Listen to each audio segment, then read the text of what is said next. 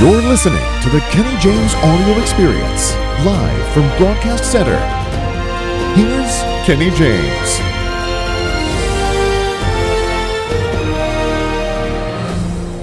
Good morning. Today is Thursday, March 23rd, 2023. We start our broadcast with news of GameStop shares surging more than 35% over the past 24 hours, leading a rally in meme stocks. This comes after Reddit forum, popular with retail investors, once again promoted the game retailer as well as other companies like AMC and BlackBerry. Now, analysts are closely watching the market for potential volatility as these stocks continue to gain momentum. Now, over to New York, where a bomb threat early Wednesday shut down a Manhattan court just hours before the hearing lawsuit against former President Donald Trump. The lawsuit brought by the city of New York alleges that Trump's company fraudulently overvalued its assets in order to obtain tax breaks. No injuries or explosives were found, and the hearing has yet to be rescheduled. Now to Texas. Texas lawmakers have passed a bill to decriminalize marijuana. The bill will eliminate criminal penalties for possession of small amounts of marijuana and instead impose a fine of up to $250. Supporters of the bill argue that it will reduce racial disparities in the criminal justice system, as well as free up resources for law enforcement to focus on more important crimes. The bill awaits the signature of Governor Greg Abbott, who has not yet indicated whether he will sign the bill into law. In tech news, we take a look at a story of an unknown immigrant billionaire who is betting her fortune to take on Elon Musk in the space race. Eren Ozmen, originally from Turkey, has built a $4 billion fortune through her aerospace and defense company called Sierra Nevada Corporation. She is leading the charge to develop a reusable space plane to transport humans to and from low Earth orbit. Ozmen's company has already secured a contract from NASA to transport cargo to the International Space Station, and she has her sights set on even more ambitious goals than just that. Now to mortgages. More fallout in the Silicon Valley Bank saga. The $8 trillion mortgage debt market is experiencing anxiety after the collapse of Silicon Valley Bank. The bank's failure to repay 500 million in debt to a group of lenders has sparked concern over the stability of the wider market, as well as fears of a domino effect on other financial institutions. Now, experts say it's too soon to tell what will fully impact the the market. Investors are keeping a close eye on the situation.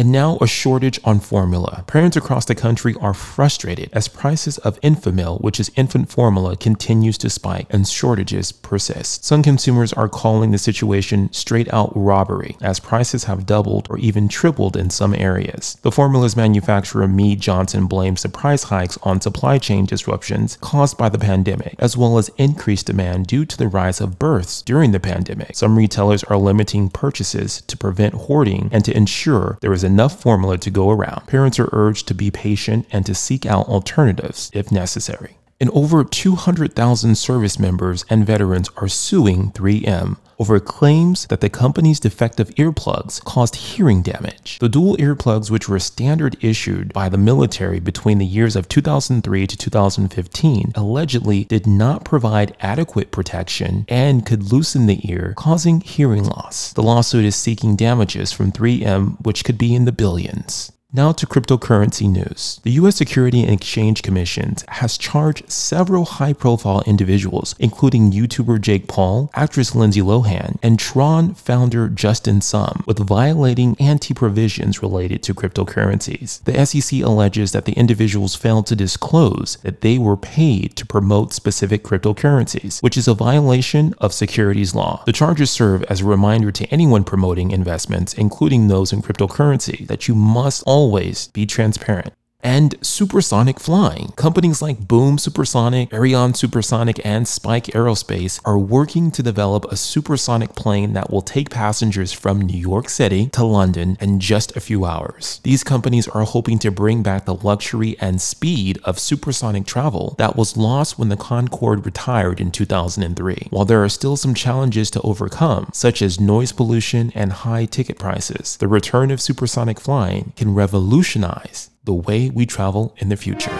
That will do it for today's news. If you enjoyed what you heard and want to support us in creating more content like this, please consider becoming a subscribing member or making a donation.